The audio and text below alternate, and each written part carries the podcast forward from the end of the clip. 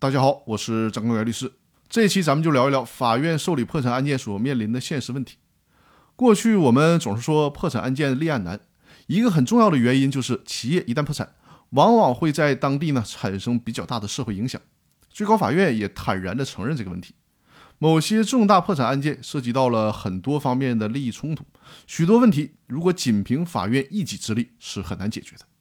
对于有可能影响社会稳定的破产案件，在受理之前，应该先与政府部门进行沟通，建立府院信息相互通报制度、破产案件受理预警机制、破产企业职工权益保障机制、统一的破产财产处置平台等。通过联席会议制度呢，解决政策处理、涉税财务处理、涉罪当事人处理、保全解除、执行终止和股权变更等众多的问题。人民法院应当通过加强府院协调，切实的提高破产案件受理和处理的质量和效率。但是呢，不应该以影响社会稳定之名，消极的不作为、不立案。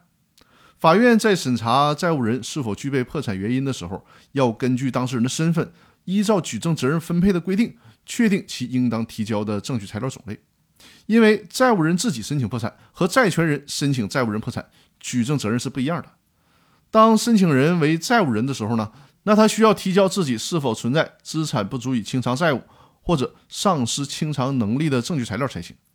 而当申请人为债权人的时候，那就简单多了，不需要提交有关债务人是否存在资产不足以清偿债务或者丧失清偿能力的证据材料，只需要证明债务人资不抵债就可以了。那好，本期的分享就到这里，大家记得周日晚上的八点来我的直播间，我们进行互动交流。